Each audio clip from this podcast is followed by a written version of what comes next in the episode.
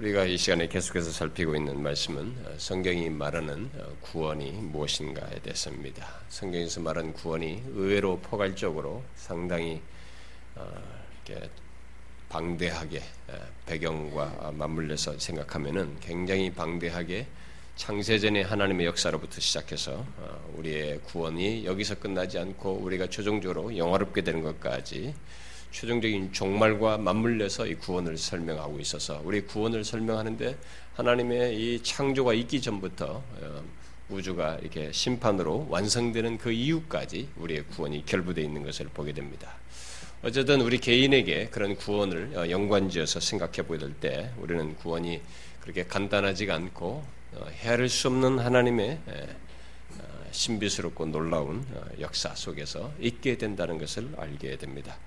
자, 그런 장황한 내용 속에 지금 최근에 살핀 내용은 예수님께서 어, 지금 오늘 이 요한복음 3장에서 말한 것처럼 하나님 나라에 들어가려면 어, 거듭나야 한다. 결국 구원이 나에게 실제적으로 적용적으로 나타나려면 거듭나는 일이 있어야 된다라고 한 사실을 지금 살폈습니다. 어, 지난 3시간 동안에 이 거듭남에 대해서 살폈는데요. 어, 특별히 지난 시간은 어, 그 요한복음 3장 그 5절에 물과 성령으로 거듭난다고 할 때에 그 물의 의미와 함께 거듭남이 하나님의 단독적인 또 주권적인 사역임에도 불구하고 성경이 이렇게 말씀으로 거듭난다. 분명히 하나님이 독단적으로 하시는 행동인데 거기에 우리들에게 이게 관계돼 있는 우리들의 어떤 반응과도 좀 맞물려 있을 듯한 이런 말씀을 얘기하면서 성경이 그 거듭남을 말씀으로 거듭난다고 말한 것에 대해서 살폈습니다. 그리고 그 거듭남의 결과에 대해서도 성경이 거듭남의 결과와 직접적으로 진술하고 있는 그런 내용들을 덧붙여서 살폈습니다. 자, 우리는 예수님께서 오늘 읽은 말씀에서 좀 이 내용을 아, 좀 제가 더좀 덧붙이려고 하는데요. 오늘 읽은 말씀에서 아, 바람을 그 어, 비유로 해가지고 거듭남을 말한 것에서 알 수 있다시 있다시피 거듭남은 너무 신비스럽습니다. 이 바람이 어디서 시작해서 어디로 부는지 알 수 없는 것과 같은 것이죠. 그래서 우리가 알지 못하는 가운데 예, 일어나는 일이어서 아, 명쾌하게 설명하지 못할 부분들이 분명히 있습니다. 아, 그래서 아키발렛 알렉산더는 아, 중생케 하시는 성령의 작용을 설명하려는 시도보다 어리석은 것은 없다라고 이렇게 말을 했어요. 그럼에도 성경이 본문에서 거듭남을 바람이 임의로 부는 것과 같은 것으로 말한 것에서 시사하듯이 하나님의 주권적인 역사를 말하면서도 아, 성경 다른 곳에서 이게 말씀으로 거듭난다라고 말하고 있고 또 그와 관련해서 아직 말씀을 이해 못하는 지금 유아들, 유아들의 어떤 구원 문제까지 현실적으로 어, 제기되고 있어 제기되어서 이 계획주의 전통에 선 어, 신학자들이 나름의 설명을 해보려고 굉장히 시도를 다양하게 했습니다. 그래서 제가 지난 시간에 상세히 다루진 않았지만은 이 거듭남과 아, 이 말씀과 관련해서 계획주의 전통에 선이 어, 신학자들이 취하는 견해를 어, 제가 어, 이 얘기를 크게 두 가지를 잠깐 그 조금 더 덧붙이고 싶습니다. 여기에 여러분들이 오해 현대 이 풍조와 관련해서 오해될 수 있는 여지가 있어서 조금만 제가 덧붙이려고 합니다. 이, 이 개혁주의 전통의 성경을 그대로 중시하는 그런 성경에 따라서 그 어, 이 신학을 갖고 어, 어, 신앙을 그 강조하는 이 계획주의 전통에 선 사람들이 이 거듭남과 말씀과 관련해서 두 가지 견해를 주장을 하고 있습니다. 하나는 예, 주로 이전에도 제가 잠깐 얘기했었는데 주로 좁은 의미의 예, 중생관을 가지고 중생 또 신생, 중생은 뭐 영어로 regeneration이라고 하고요. 신생은 영어를 달리 써가지고 new birth라고 해가지고 신생, 뭐 새로운 출생 뭐 이렇게 되겠습니다. 중생, 신생이라는 단어를 이렇게, 어, 이렇게 동의어로 신학자들이 둘로 나누는데 이 한 부류는 이 두 말을 동의어로 쓰면서 그냥 말씀을 중생의 수단으로 성경이 말하는 바를 그냥 그대로 받아들이는 한 그룹이 있고 또 다른 하나는 넓은 의미의 중생관을 가지고 이 중생과 신생을 구별을 해요. 구별을 하면서 말씀은 어, 이 중생하는 생명이 들어가는 거기에는 전혀 관계가 없다. 어, 말씀은 중생의 수단이 되지 않고 어, 오직 여기 신생에서만 신생에서만 예, 말씀이 수단이 된다라고 주장을 합니다. 이 후자는 중생과 말씀의 관계에 대해서 나름의 그럴듯한 설명을 하기 때문에 별로 이렇게 어려움이 없습니다. 왜냐하면 중생케 되는 일, 곧 생명이 그 하나님에 의해서 주권적으로 이렇게 즉시 있게, 어, 있게 되고 심겨지지만 이 신생은 이제 생명이 들어간 다음에 나타나는 반응이기 때문에 그때는 하나님의 말씀을 통해서 일어난다고 말하고 있기 때문에 사실 이런 단어를 써서 정리를 하게 되면 더 쉬워지고 또 별로 문제가 없어집니다. 뭐 레이몬드 같은 사람은 아예 이런 어, 말씀은 중생과 관련이 없고 회심과 관련이 있다. 예, 중생과 말씀은 전혀 관련 안 시켜버리고 아예 회심과만 관련시켜서 말하는 그런 계획주자도 있습니다. 그렇게 말씀을 신생이라는 말을 사용해서든 어, 회심이란 회심과 연관시켜서든 어, 우리가 인간이 의식을 할 수 있을 때 의식 가능한 어떤 역사와 관련지어서 거듭남과 말씀의 관계를 이해하기 이해하는 이 그룹들에게는 별로 이렇게 문제가 없어요. 별로 이게 어려움이 없습니다. 설명하는데 어려움이 없습니다. 그러나 이제 어, 설명은 그렇게 쉽게 해도 어, 사실 거기에도 조금의 어려움은 좀 있어요. 왜냐하면 성경에서 거듭남을 이렇게 두 단계로 표현을 안 하고 있습니다. 단어를 거듭남이라는 표현을 쓰고 있는데 여기에 뭐 거듭남을 이렇게 무슨 이저 그 중생과 뭐 신생 이런 두 단계로 말하는 것을 찾을 수가 없고 또 만일 회심과 연관지으면 말씀으로 거듭난다는 말을 재해석해야 됩니다. 분명히 말씀을 거듭남과 연결졌는데 말씀을 회심과만 연관시키면 성경에 또 다른 해석을 해야 하는 그런 어려움이 생깁니다.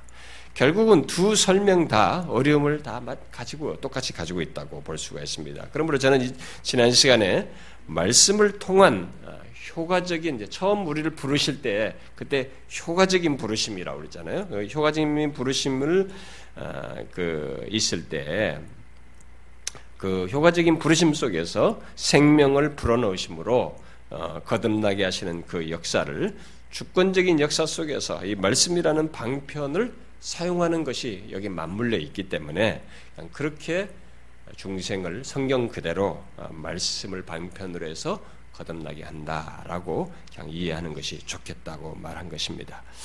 어, 성경은 거듭남을 말씀과 분리시키지 않고 있습니다. 예, 뭐 그런 가운데서 말씀을 수단으로 해서 사용하는 것까지 주권적인 역사 속에 포함시켜서 말하고 있기 때문에 우리는 그렇게 받아들이는 게 좋겠다는 것입니다.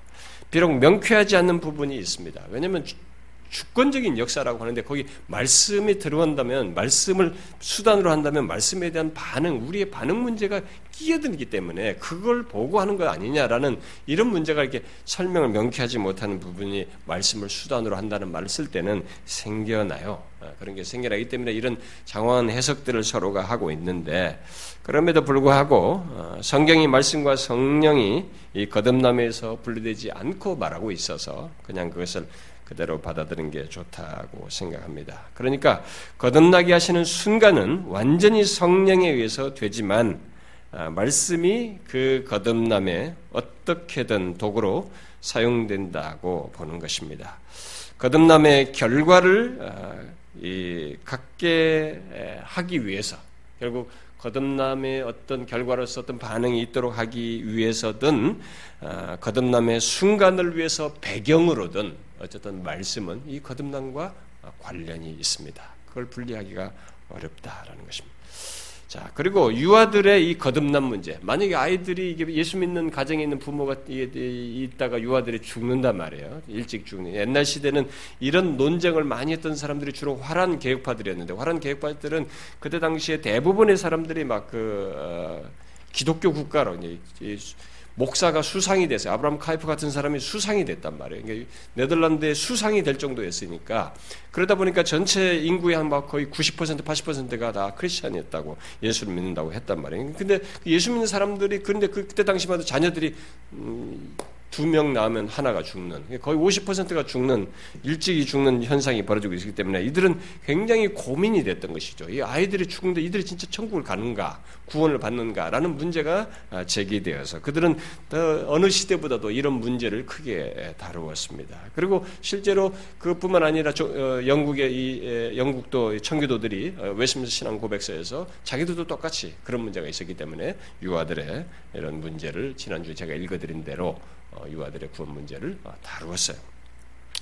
그래서 이 유아들의 거듭남 문제를 어, 생각하는데도 이 거듭남은 중생과 신생으로 나누어서 설명하면 아주 쉬워져 버려요.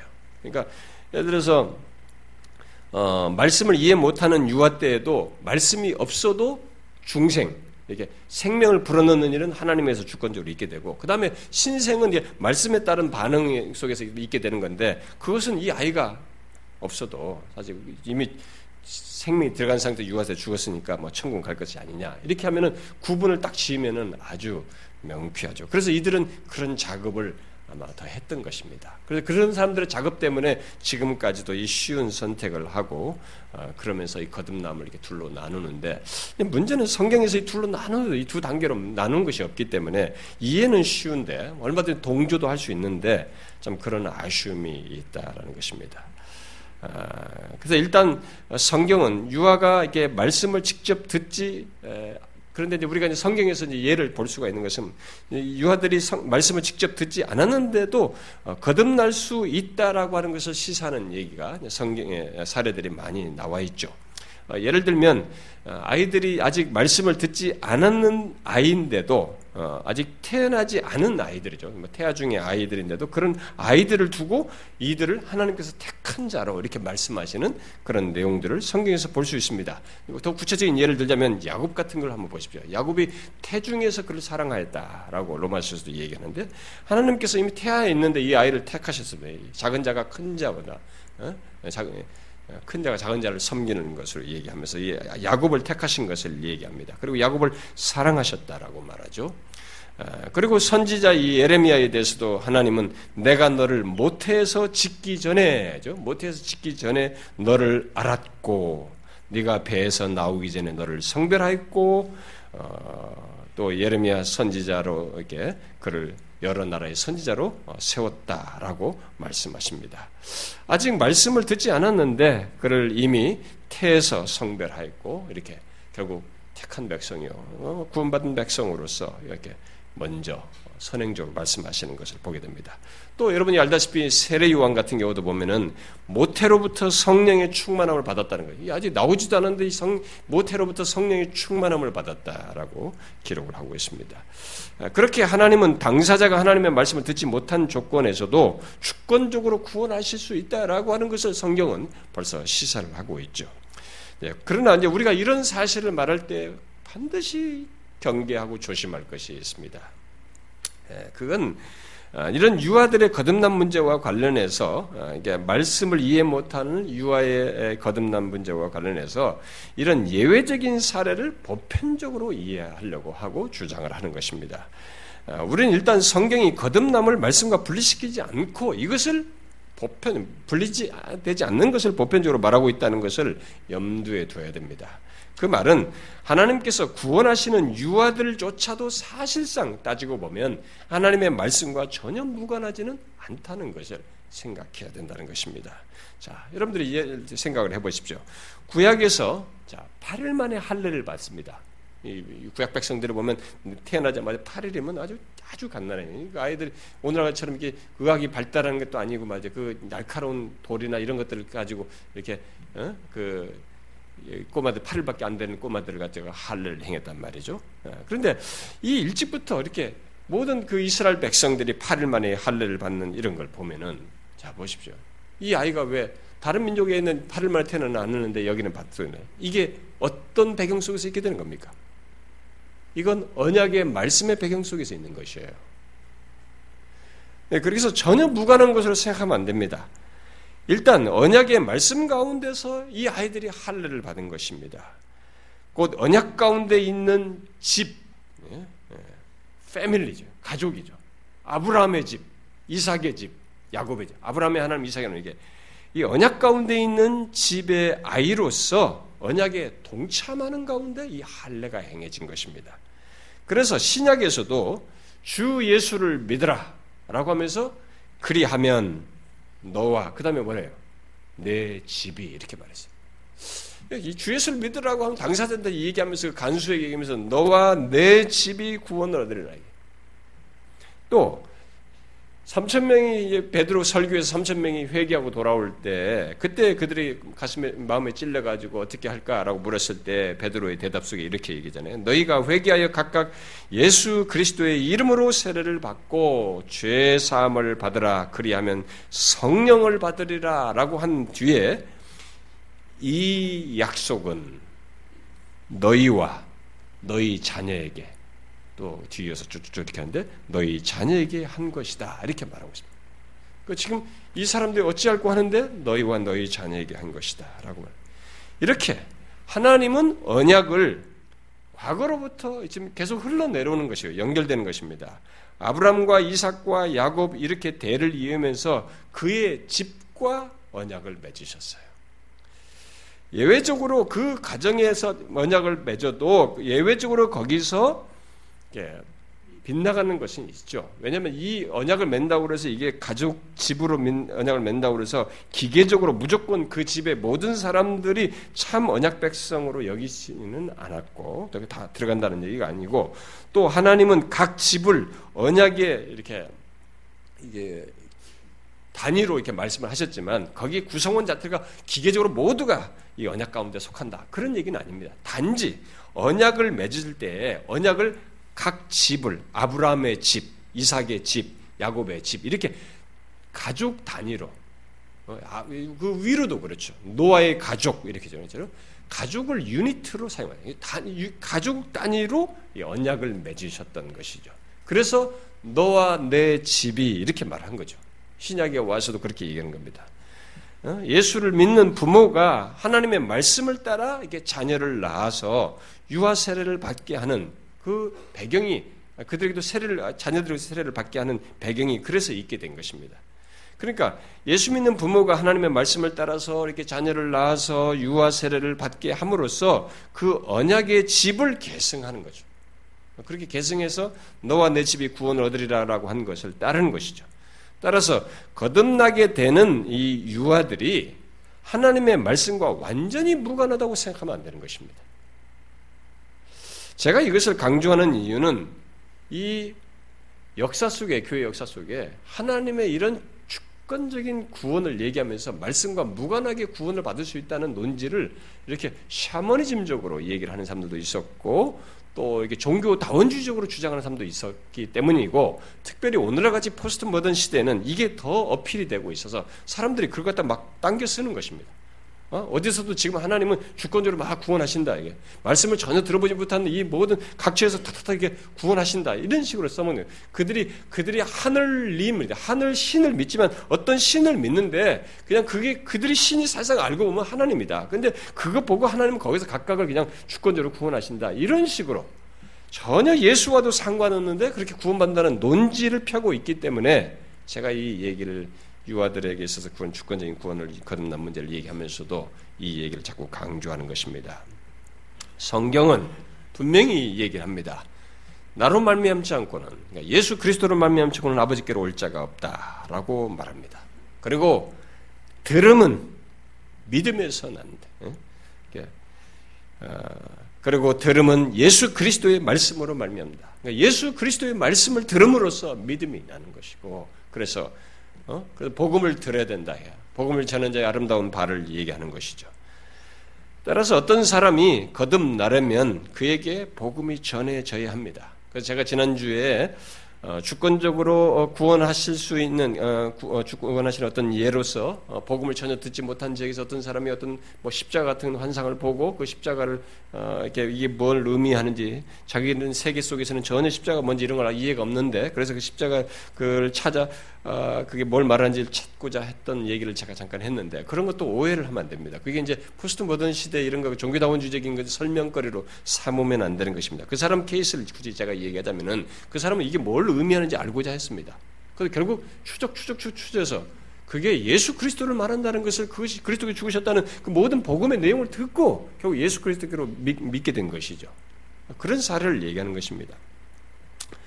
그래서 누구든지 예외가 없어요, 사실은. 예? 거듭나려면 어, 구원을 받으려면 그는 성령께서 복음을 통해서 구원하시는 그 역사에 자신이 노출되어야 하는 것입니다. 믿는 부모 아래 태어난 아이로 아이라는 조건이라도 그래서 언약 언약이라는 이 바운다리 안에서라도 이것이 그 복음의 말씀에 자기 자신이 노출되어야 하는 것입니다. 어, 성경은 하나님께서 언약 가운데 있는 부모의 태중에 있는 아이가 어, 언약의 말씀에 함께 하도록 하심으로써 구원하신다는 사실을 구약에서부터 이렇게 보여주었습니다. 그러므로 예수 그리스도를 믿는 우리들은 아, 여러분들이 이제 아이를 갖는 그 아이를 태중에서부터 우리가 이런 사실을 믿음의 시각에서 생각을 하고 그 아이를 기도하며 왜냐하면 태중에서도 성령의 충만함을 입는 케이스를 얘기하고 태중에서부터 택하시고 사랑하셨다고 하는 이런 얘기를 표현을 놓고 볼때 태중에서부터 이 아이에 대해서 우리가 기도하고 하나님께서 우리를 언약 백성 삼으 나를 언약 백성 삼으셨듯이 이 아이도 언약 백성 삼으실 것을 믿고 간구하는 가운데서 난지 8일 만이라도 유아 세례를 받게 할 수 있어야 되는 것이죠. 그런 면에서 가능한 아이들을 일찍 유아 세례를 받게 해야 하는 것이죠.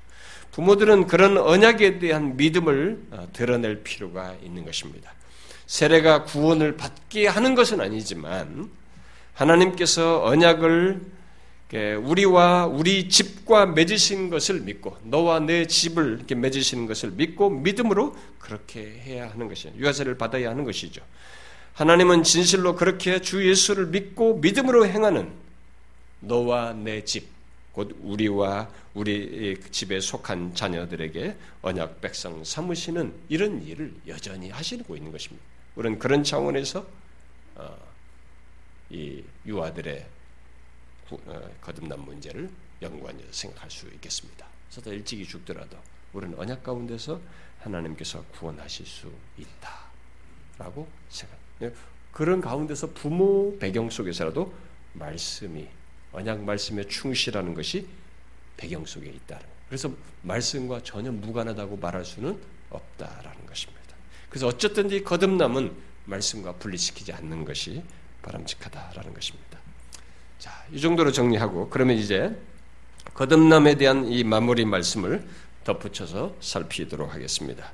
그 지난주 말씀 끝부분에서 이 거듭남의 결과에 대한 성경이 거듭남을 말하면서 직접적으로 진술하고 있는 내용들, 특별히 요한일서에서 어, 거론하고 있는 내용들을 어, 살폈었는데 이 시간은 그에 덧붙여서 이 거듭날 때 우리 안에 있게 되는 가장 놀라운 뭐 지난주 내용으로 끝나도 되는데 사실 이 거듭남의 이 문제 결과와 관련해서 중요하게 강조할 사실이 한 가지가 있어서 제가 오늘 마저 덧붙이려고 합니다. 그리고 다음 시간부터는 회심으로 넘어가려고 하는데요.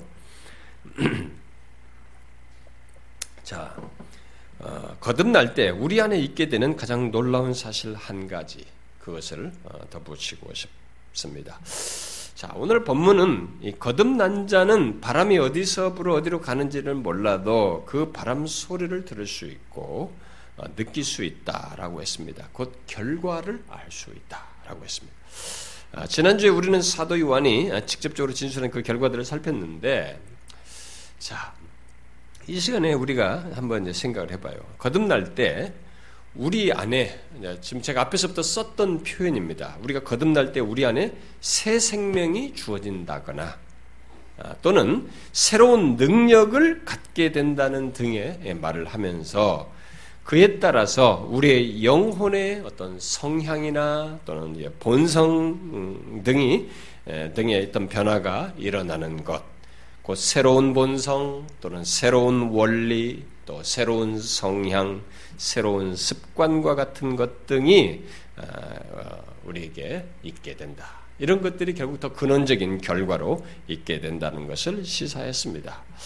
자, 영적으로 죽었던 자가 하나님을 향하여 어, 그 육, 그 이렇게 이전에 움직일 수 없었던 조건에서 움직이게 되는데 그것이 과연 어떻게 가능할까?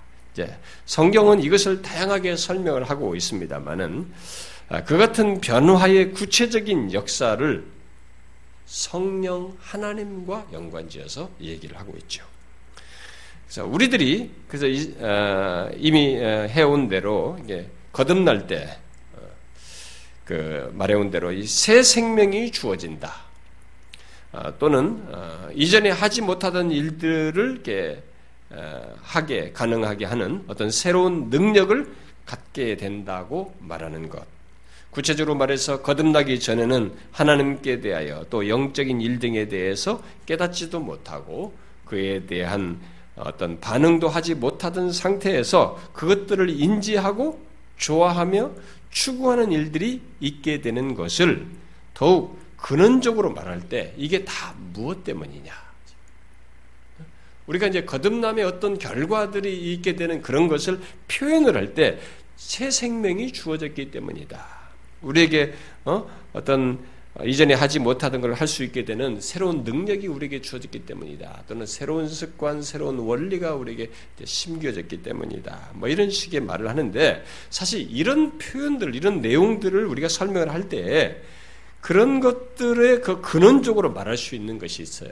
이런 것들이 다 우리에게 생기는 이런 변화를 근원적으로 말할 때 다 무엇 때문이냐라는 것입니다.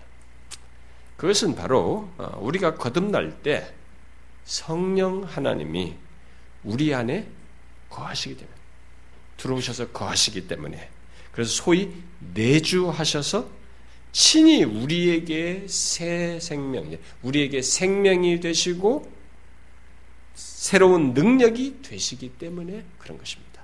우리가 새로운 능력, 새로운 본성 이런 얘기를 하지만 이런 것들은 다 무엇 때문이냐면 거듭날 때 성령이 우리 안에 들어오시기 때문에요. 들어오셔서 우리 안에 거하시기 때문에 그런 것입니다. 이런 내용은 성령의 내주 문제 이런 것은 성령론이다라고 해가지고 성령론에서 별로 별도로 성령의 인격과 사역을 얘기하면서 별도로 이렇게 아, 다루는데 저는 이 부분에서 연관지어서 좀 덧붙이고 싶습니다. 이것은 연관지어서 생각하는 것이 우리에게 또 필요하고 중요하다고 보기 때문입니다. 자, 성경을 보게 되면은 어, 사도행전에서 우리의 구원을 말하면서 성령을 선물로 주신다. 그죠? 성령을 선물로 받을 것이라고 말하는 것을 볼 수 있습니다. 베드로가 이르되 너희가 회개하여 각각 예수 그리스도 이름으로 세를 받고 죄 사함을 받으라. 그리하면 성령의 성령을 선물로 받을 것이다. 이렇게 얘기합니다.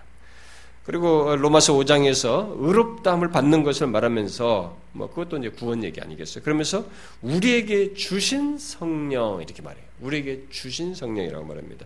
또 오늘 읽은 우리가 이제 로마서 8장 그 말씀이 그것도 얘기하죠. 만일 너희 속에 하나님의 영이 거하시면이라고 하면서 성령이 우리 안에 거하시는 것을 말을 합니다. 그리고 나서는 그리스도의 영이 없으면 그 영이 우리에게 없으면 그리스도의 사람이 아니다. 신자가 아니다라고 말을 하고 있습니다. 또 데살로니가전서 4장에서도 너희에게 성령을 주신 하나님 이렇게 말을 하고 있습니다. 또 고린도후서 5장에서는 보증으로 성령을 우리에게 주신 이는 하나님이시다라고 말을 하고 있습니다. 또 고린도전서 3장에서는 너희가 하나님의 성전인 것과 하나님의 성령이 너희 안에 거하시는 줄을 알지 못하느냐 이렇게 말을 하면서 성령이 우리 안에 거하신다. 또 요한일서 3장에서도 우리에게 주신 성령으로 말미암아 그가 우리 안에 거하시는 줄을 우리가 안다라고 말하고 있습니다.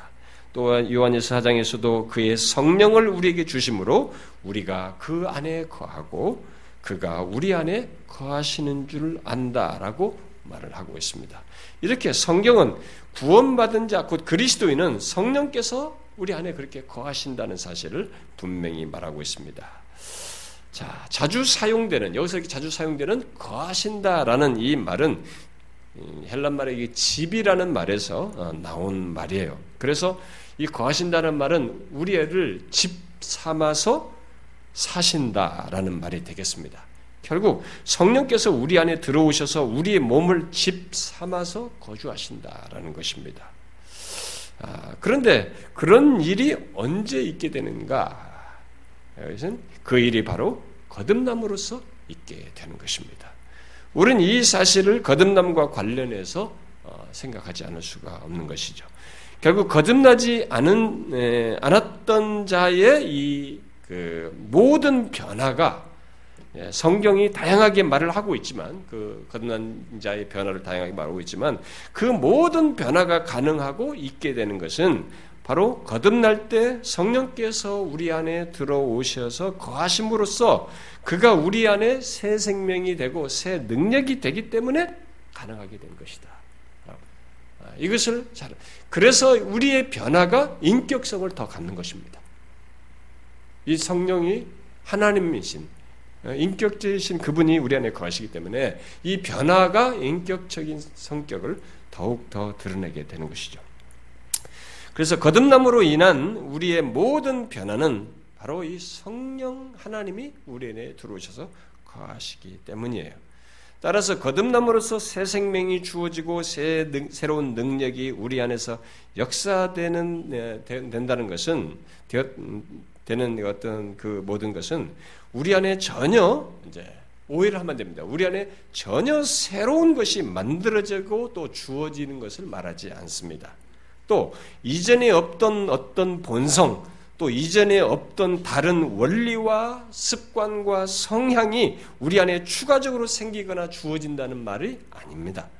성령께서 우리 안에 내주하심으로써 우리 안에 이미 있는 기능들, 어? 그, 그런 내, 우리 안에 있는 내 존재의 모든 기능들을 새롭게 하시는 거죠. 새롭게 하여서 전에 하지 못하던 것들을 곧 신적이고 영적인 일들을 깨닫고 할 수 있도록 하시는 것입니다. 이런 성, 거듭남으로 인한 변화를 마치 완전한 무슨 새로운 것이 다 생겨가지고 생기는 것처럼 이렇게 그런 변화로 말하는 것이 아닙니다. 그렇지 않아요. 성령 하나님은 거듭나기 이전에 있던 우리의 내면의 특성들, 곧 본성과 성향들을 새롭게 하여서 어, 하나님을 향해 움직이도록 하는 것입니다. 어, 이전에 타락의 영향 아래 있던 우리의 본성과 성향, 어, 곧 그런 것들은 다 뭐예요? 죄의 지배를 받아서 그저 죄성을 드러내었던 그런 성향이고 본성이었습니다.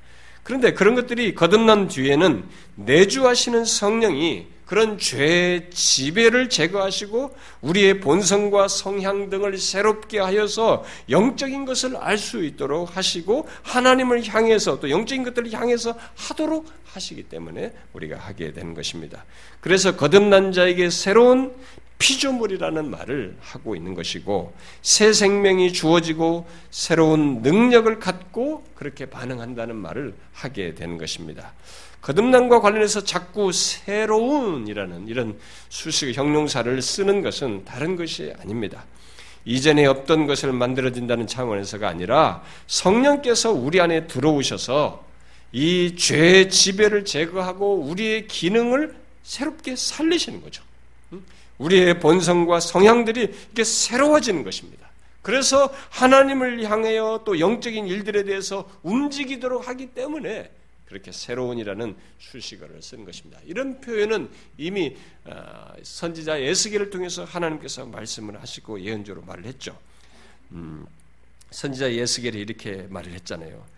또 새 영을 너희 속에 새 자를 자꾸 쓰죠. 새로운 너희 속에 두고 새 마음을 너희에게 주되 너희 육신에서 굳은 마음을 제거하고 부드러운 마음을 줄 것이며 또 내 영을 너희 속에 두어 주어 너희로 내 율례를 행하게 하리니 너희가 내 규례를 지켜 행할지라. 이것이 모두 거듭남으로서 있게 되는 것입니다. 예? 그래서 거듭난 자는 자신 안에 거하는 성령께서 그렇게 새롭게 하심으로 말미암아 전에 할 수 없었던 일을 깨닫기 시작하게 되고 또 하나님을 향해서 움직이게 되고 거룩한 것을 추구하게 되고 거룩한 것을 따라서 행하는 이런 일을 하게 되는 것입니다. 그래서 더 이상 죄의 지배가 지배해 있지 않고 제 지배에서 그 성령께서 제거하고 대신 이제 죄 영향으로부터 우리를 보호하시고 죄 영향을 억누르고 그 그거를 어, 싸워 이기도록 어, 대항하도록 우리를 도우시는 것이죠. 그런 면에서 보면 완전히 전에 할 수 없던 일을 하는 것입니다. 그렇게 이런 면에서 이런 변화를 두고 새로운 변화요. 어? 예수 그, 어, 성령으로 말미암은 어떤 새로운 본성, 새로운 성향이다. 뭐 이렇게 얘기를 하는 것입니다. 분명 우리는 똑같습니다. 거듭나기 이전과 나의 이 몸이나 이 외형이나 이 모든 게 다 똑같죠. 내 자신이 내 안에 있는 기능은 다 똑같아요. 동일한 나입니다. 그리고 이전과 동일한 내면의 특성을 똑같이 가지고 있고 나의 어떤 내면의 어떤 기관들을 똑같이 가지고 있지만 거듭난 뒤에는 성령께서 내가 가지고 있는 이런 모든 기능들을 사용하셔서 전에 하지 못하던 일을 하도록 역사하시는 것입니다. 그래서 바울은 예수 믿기 전에 예수 믿는 자를 잡으려고 했던 그때 디오코라는 말을 제가 옛날에 설명했어요. 뒤쫓다는 예 수 믿는 자를 잡으려고 하던 그 열정을 예수 믿고 난 뒤에 그리스도를 줬는데 그 열정을 똑같이 쓰는 것입니다. 그렇게 거듭난 자는 자신 안에 있는 모든 기관들이 새로워져서 그것을 사용하여서 이제는 자기와 세상을 향해서 썼는데 자기의 본성과 이런 걸 썼는데 이제는 그것을 하나님을 향해 쓰는 것입니다. 바울도 그랬죠. 자신이 가지고 있던 모든 열심과 내면의 모든 성향들이 다 자기 출세와 자기를 위하고 모든 것을 하고 외적인 다른 쪽에서 하나님과 반대되는 쪽을 향해서 썼습니다만 이제는 그것을 그리스도를 향해서 다 쓰게 되는 방향과 이 목표가 달라져 버리는 이런 변화가 있게 된 그게 다 뭐냐? 우리 안에 거하시는 성령께서 거듭난 자 안에서 역사하시기 때문에 있게 되는 것입니다. 아, 사실상 성령은 죄로 말미암아 망가졌던 우리 안의 모든 특성들을 회복시키시는 것이죠. 그래서 하나님께로 향하여 살도록 하는 것입니다.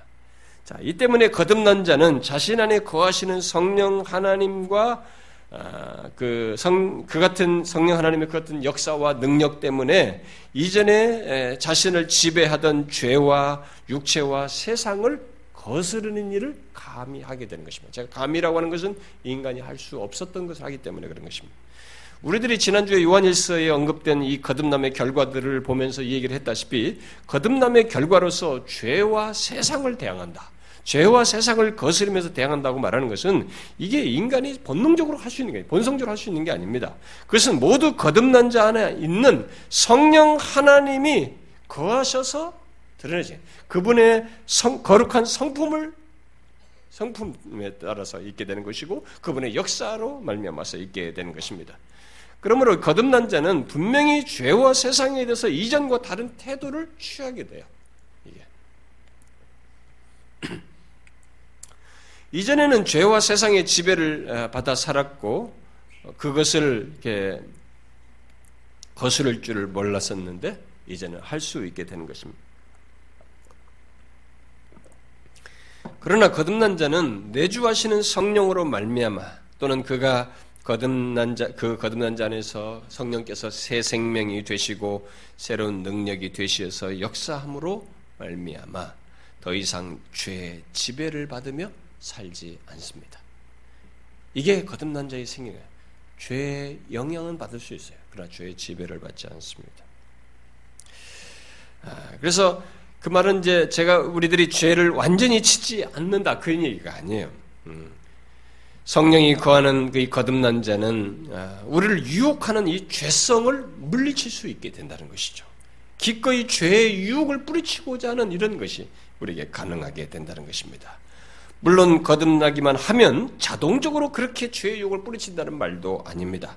단지 이전에 죄의 지배를 받아서 죄를 지을 수밖에 없었던 상태에서 내주하시는 성령의 역사로 죄에 대항하고 거부할 수 있게 된다는 것입니다. 그래서 여러분 신자가 이 어떤 사람이 어떤 한 인간이 죄를 거스르며 대항하는 일이 가능하게 됐다는 것은 이제 이것만 따로 떼면 좀 오해받을 수 있지만 일단은 연관시켜서 이 죄와 관련해서 얘기할 때 이 죄를 거부하면서 대항한다는 것은 이건 엄청난 변화예요. 인간 존재가 그렇게 할 수 없어요. 나면서부터.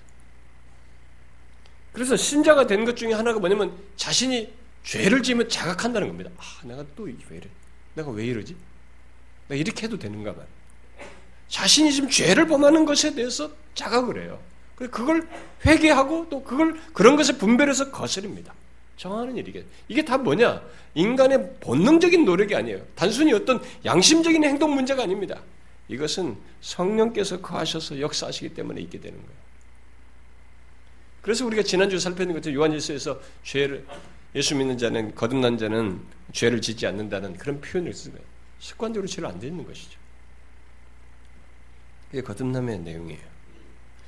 자, 그리고 더 나아가서 이 거듭난 사람은 거룩을 추구하는 죄를 짓지 않는 것을 넘어서서 거룩을 쫓아요. 거룩을 구합니다. 그리고 그 거룩한 삶을 살게 되는 것이죠. 그래서 삶의 방향과 목적이 전에는 하나님과 무관했어요. 다 삶의 방향과 목적이 뭐 다 내 욕적, 내 목적인데 뭐 내가 원하는 건 내가 다 본성적이고 내 유격적이고 자기중심적인 그런 것이었습니다만은 거듭난 뒤에는 이 삶의 방향과 목적이 하나님과 자꾸 연관돼.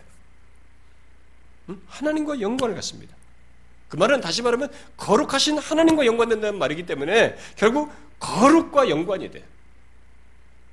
그래서 거듭난 자는 삶의 방향과 목적에서 하나님이 관련되고 거룩한 특성을 드러냅니다. 여러분 자신을 그런 맥락에서 한번 보세요. 이전에는 전혀 그렇게 하지 않았는데 자신이 이게 항상 뭘 얘기해도 하나님과 연관을 짓는다. 그러면서 그냥 단순히 뭐 종교적으로 그런 게 아니라 그러면서 자신이 거룩한 것을 향한단 말이죠. 이게 뭐냐? 인간이 본능적으로 만들어낼 수 있느냐? 천만의 말씀이 가능치가 않아요. 성령 하나님께서 우리 안에서 거하셔서 역사하시기 때문이고 성령께서 그 하나님의 은혜를 우리로 하여금 상기시켜고 그리스도의 구속의 은혜를 우리에게 상기시켜서 그렇게 거룩을 향하도록 역사하시기 때문에 있게 되는 것입니다. 그래서 거듭난 자에게 하나님에 대한 하나님에 대한 조금 바꿔주세요.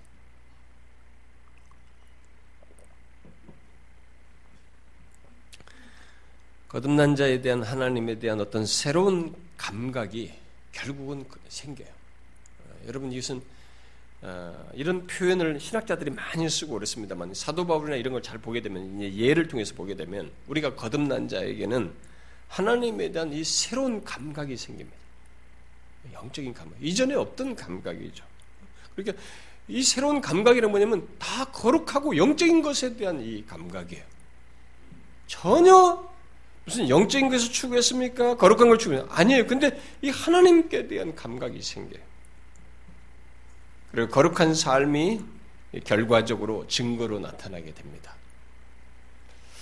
아, 여러분 이것을 조심해서 생각해야 됩니다. 한번 실질적으로 생각해 보십니다. 어떤 사람들은 바리새인들도 바리새인 같은 것, 바리새인의 삶과 모습도 이 거룩한 어떤 면에서 하나님에 대한 새로운 감각의 표현이 아니냐 이렇게 생각할 수도 있어요. 왜냐하면 규칙적인 시간에 딱 성전에 가서 기도하고 예를 들어서 율법책을 쭉 읽고 그러니까 오늘날의 기독교 신자들 중에 빠지는 위험 중에 하나는 뭐냐면은 사람들이 자신들이 아침에 일어나서 뭐 성경을 읽고 큐티를 좀 했다.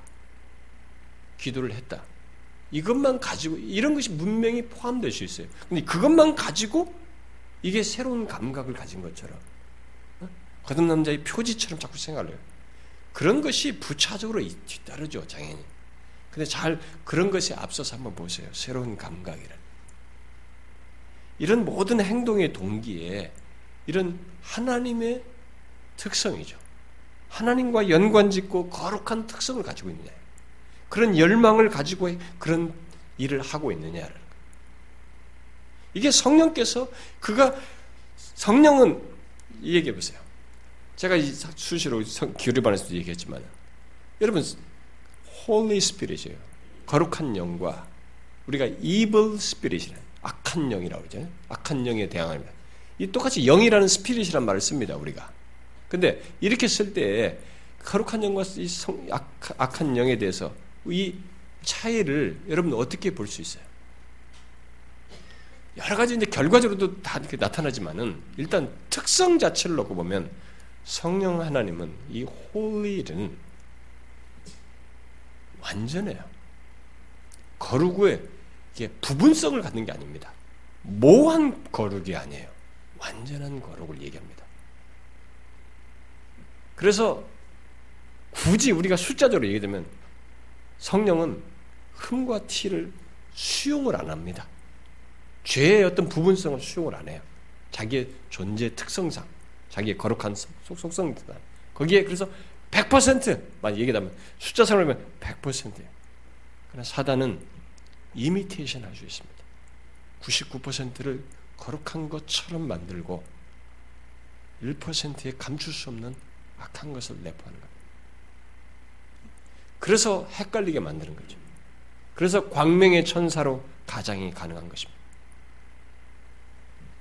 성령은 다릅니다. 그래서 우리가 그런 것이 새로운 감각이라고 하는 것에 대해서 이게 모호한 것을 얘기하면 됩니다. 거룩하신 성령과의 이런 연관성 속에서 거룩한 특성에 실제적인 인격적인 그런 특성을 그분과의 관계 속에서 진짜 인격적인 특성을 우리가 갖는 거예요. 기계적으로 드는 것이 아니라 우리가 그런 특성을 원하죠. 거듭난 자는 그것을 원합니다. 증거를 드러내는 것이죠. 그래서 한번 보십시오. 하나님께 대한 이전에 없던 새로운 감각, 곧 영적인 감각이 여러분들이 있게 되지 않았어요?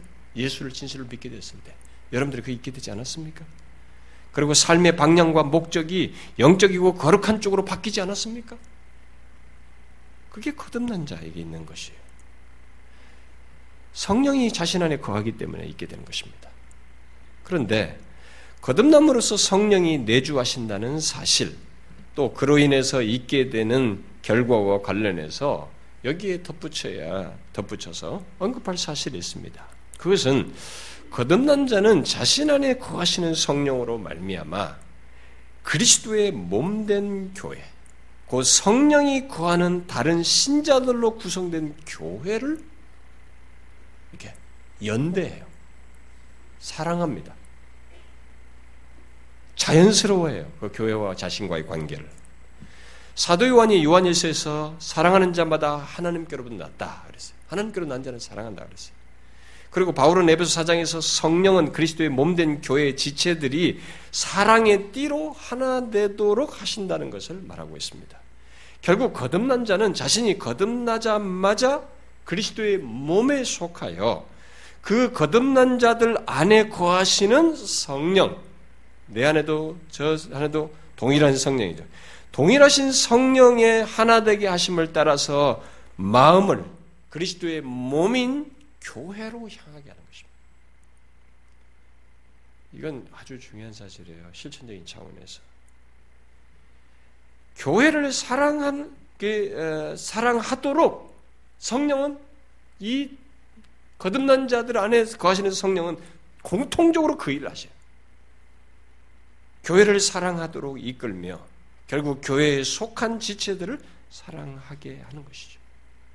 그것이 성령이 거하는 거듭난 자에게 있는 중요한 결과요, 삶의 차이예요.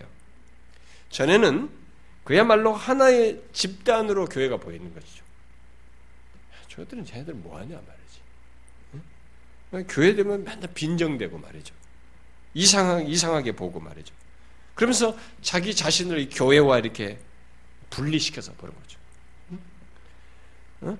그래서 자기 자신이 교회의 한 사람이 되는 것에 대해서 전에는 거부했었는데 이제는 거듭나고 나면 자신이 그 그렇게 빈정되게 말했던 교회의 한 사람이 되는 것을 기뻐하고 교회와 함께 움직이게 되고 또 교회를 더 이상 사람의 집단이 아니라 그리스도의 피로 사신 공동체요 그리스도의 몸인 교회로 알고 교회를 기꺼이 사랑하는 것이죠.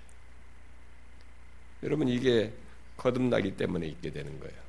성령이 같은 성령을 자신이 소유하고 있기 때문에 있게 되는 것입니다. 종종 교회 안에는 교회를 자신과 분리해서 말하며 행하는 사람들이 있어요.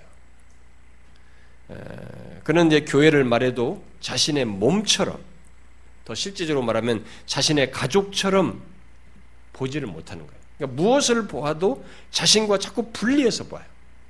자기 가족처럼 못 보는 거죠. 어, 그래서 자꾸 이전의 가치관으로 보고 이전의 본성을 따라서 마음을 드러내기도 합니다. 근데 그게 왜 그러냐? 그게 그, 그 사람에는 교회를 내 몸처럼 사랑한다는 것이 무엇인지 모르고 있는 거죠.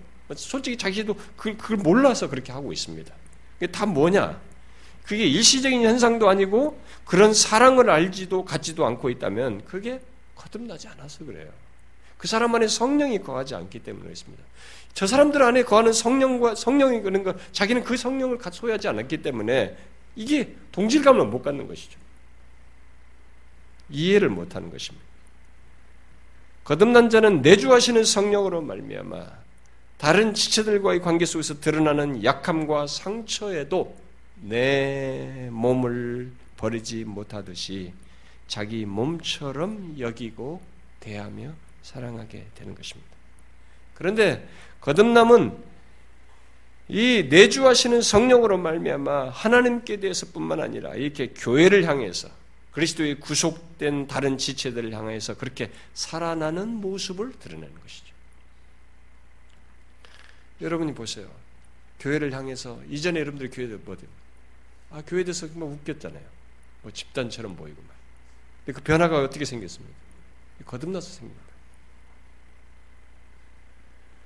그런데 거듭남으로써 성령이 우리 안에 거하신다는 사실은 이런 결과와 어떤 삶의 차이만을 드러내지 않고 우리에게 한 가지 아주 중요한 유익을 주는 아주 중요한 사실을 우리에게 갖게 합니다. 그것은 바로 성령이 거하심으로써 거듭난 자는 하나님이 거하시는 이런 존재가 되는 것이기 때문에 거듭난 자는 하나님이 거하신다는 면에서 특별한 자가 되고 하나님이 거하시는 것으로 말미암아서 그의 구원이 확실하다는 것을 보증하는 것이 됩니다. 고린도서 3장에서 바울은 우리 그리스도인들을 두고 하나님의 성전이라고 말을 했습니다. 그리고 6장에서는 우리의 몸을 두고 하나님께로부터 받은 바 너희 가운데 계신 성령의 전이라고 말했습니다. 우리는 성전이라고 해놓고 우리를 성전이라고 해놓고 성령의 전이라고 이렇게 묘사를 했어요. 자, 구약에서 성전은 하나님이 임재하시는 곳이고 좌정하시는 곳입니다.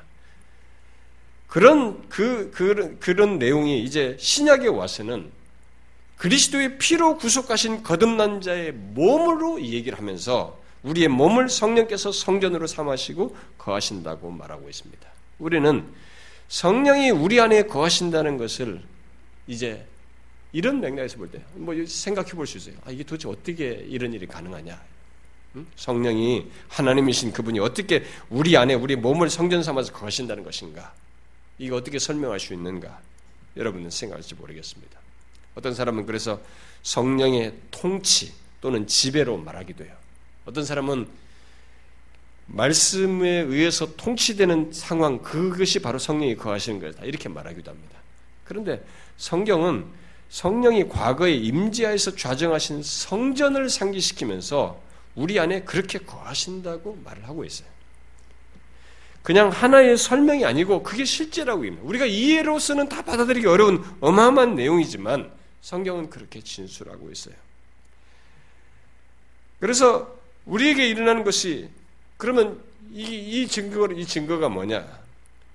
우리가 앞에서 말한 것처럼 그리스도의 몸의 한 지체가 되어서 이렇게 교회에 대해서 하나님에 대해서 새로운 감각을 가지고 하나님에 대해서 아버지라 부르면서 관계를 갖는 것. 이런 것들이 성령이 거하시기 때문에 있게 되는 것이죠. 하나님에 대해서 움직일 수 없, 없었던 교회를 위해서 움직일 수 없었던 자가 움직이게 된 것이 바로 성령이 거하셔서 어떤 외적인 군에서 우리에게 작동해서가 아니라 성령이 거하셔서 있게 되는 것으로 성경은 말하는 것입니다. 그러므로 우리가 경이롭게 생각할 사실입니다만은 일단 거듭난 자에게는 해를 수 없는 사실이지만 하나님이 거하시고 있는 존재예요.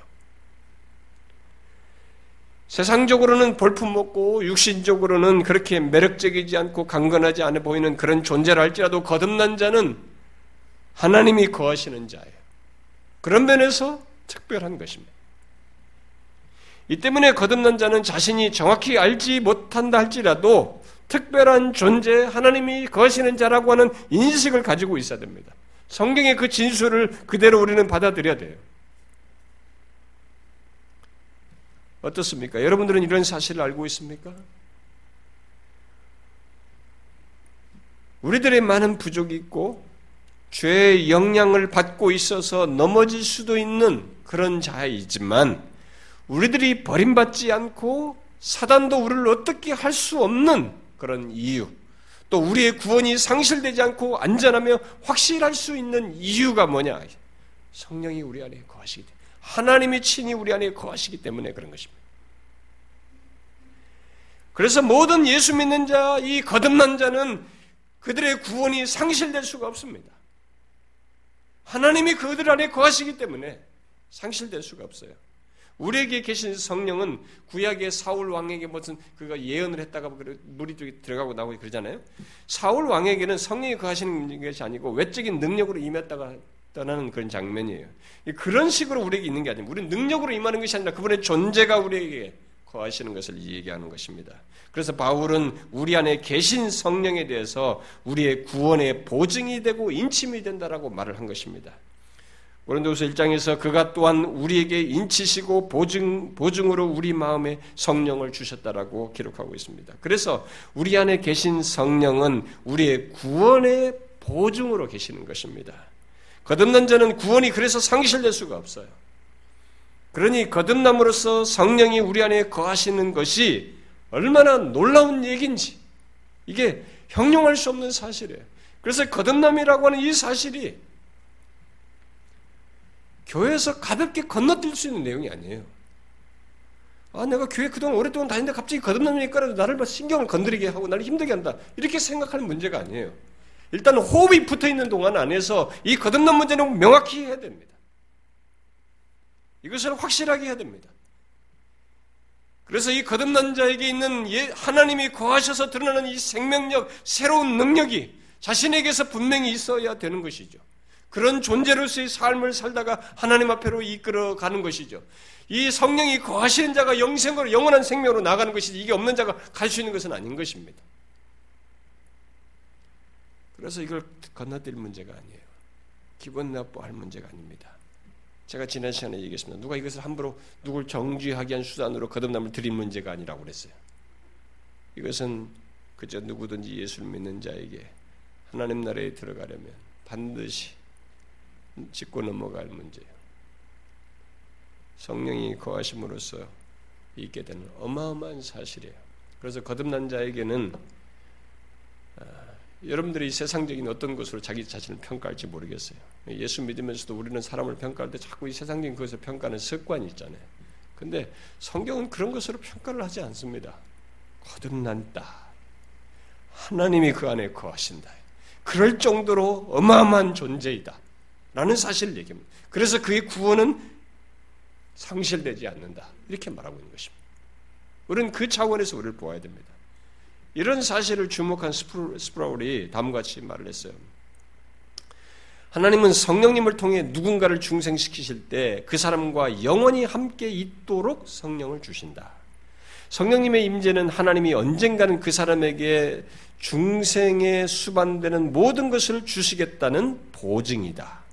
인간들은 때때로 보증금을 걸었어도 거래를 이행하지 못할 때가 있지만 하나님은 자신이 하시겠다고 말씀하시는 것을 언제나 행하신다. 그분은 계약을 거래를 완결하신다. 그분은 절대로 계약 이행을 하지 않으시는 경우가 없으시며 지불을 하지 않으시는 경우가 없다. 성령 하나님이 당신을 다시 살리실 때 당신은 당신의 구원이 영구적이라고 확신할 수 있다. 그래서 우리는 거듭남을 경축한다. 인간이 받을 수 있는 이보다 더 큰 선물은 없다. 인간이 소유할 수 있는 이보다 더 큰 보물은 없다. 당신이 성령으로 거듭났다고 확실히, 확실히 말할 수 없다면 사람이 거듭나지 않으면 하나님 나라를 보거나 거기 들어갈 수 없다고 하신 예수님의 가르침을 상기하길 간절히 바란다. 거듭나지 않았다면 당신은 하나님 나라에 들어가지 못한다. 하지만 거듭났다면 당신은 하나님의 애정과 자비, 새 생명의 권능을 알 것이다. 당신은 새로운 피조물, 아무것도 멸망시킬 수 없는 새로운 피조물이 된다. 라고 했습니다. 거듭남은 이 사람 말대로 경축할 얘기예요. 그래서 거듭남은 경축할 얘기입니다. 하나님이 거하셔서 구원이 상실되지 않는 존재가 되어버린 것이기 때문에 경축할 얘기인 것입니다. 여러분 거듭났다라고 하실 때 예수를 믿어 내게 하나님의 생명이 들어왔다. 그래서 이런 하나님을 향하여 교회를 향하여 다른 사람을 향해서 이렇게 거룩한 반응을 할 수 있게 됐다. 우리에게서 나온 게 아닙니다. 우리 안에 있는 모든 것을 사용해서 그렇게 하도록 하시는 근원자가 우리 안에 있기 때문입니다. 그가 누구이십니까? 바로 성령이십니다. 하나님이 창조 창세기 1장에 창조 때 계셔서 역사하신 그 성령께서 우리 안에 역사하시기 때문에 그렇습니다. 인간에게 생긴 변화와 이 놀라운 전환 중에 이보다 더 놀라운 게 어디 있습니까? 그래서 여러분들에게 이 거듭남에 대해서 이 사람 말하는 것처럼 진짜 경축할 일이에요. 감사할 일이고 하나님께 영광 돌릴 일입니다. 더욱이 여러분들은 이 자신의 거듭남이 풍성하게 거듭남으로 말미암은 풍성한 열매가 증거가 드러나도록 우리 안에서 거하시는 성령의 역사에 여러분들이 예민하셔야 됩니다. 성령은 특별히 말씀을 통해서 예민하게 하시고 상기시킵니다. 이 하나님의 아까 새로운 감각이 새로운 영적인 감각을 우리에게서 갖게 하셔서 이렇게 드러내기 때문에 여러분들에게 거룩한 소욕을 불러일으킬 때 그것을 귀담아 들으셔야 됩니다. 인간 스스로 거룩한 소욕을 창조해내지 못합니다. 성령께서 우리에게 그렇게 하시는 것입니다. 그래서 여러분들에게 거룩한 소욕, 아, 기도해야 되겠다. 하나님, 이게, 이렇게 하면 안 되지. 이렇게, 이게 말을 함부로 하고 죄를 범하면 안 되겠지. 이렇게 해야 되겠지. 했을 때 그런 거룩한 소욕이 여러분들에게 계속 있거든. 그걸 들으셔야 됩니다. 그것이 거듭난 자에게 성령께서 역사하시는 현상이에요. 그런 말미암아 우리를 더욱 열매를 맺게 하시는 것입니다. 성령의 아홉 가지 열매를. 그 열매가 얼마나 다양해요. 절제도 해야죠. 실학해야죠. 환복해야죠. 깨뜨린 게 아닙니다. 사랑해야죠. 이런 열매들을 맺는 것입니다.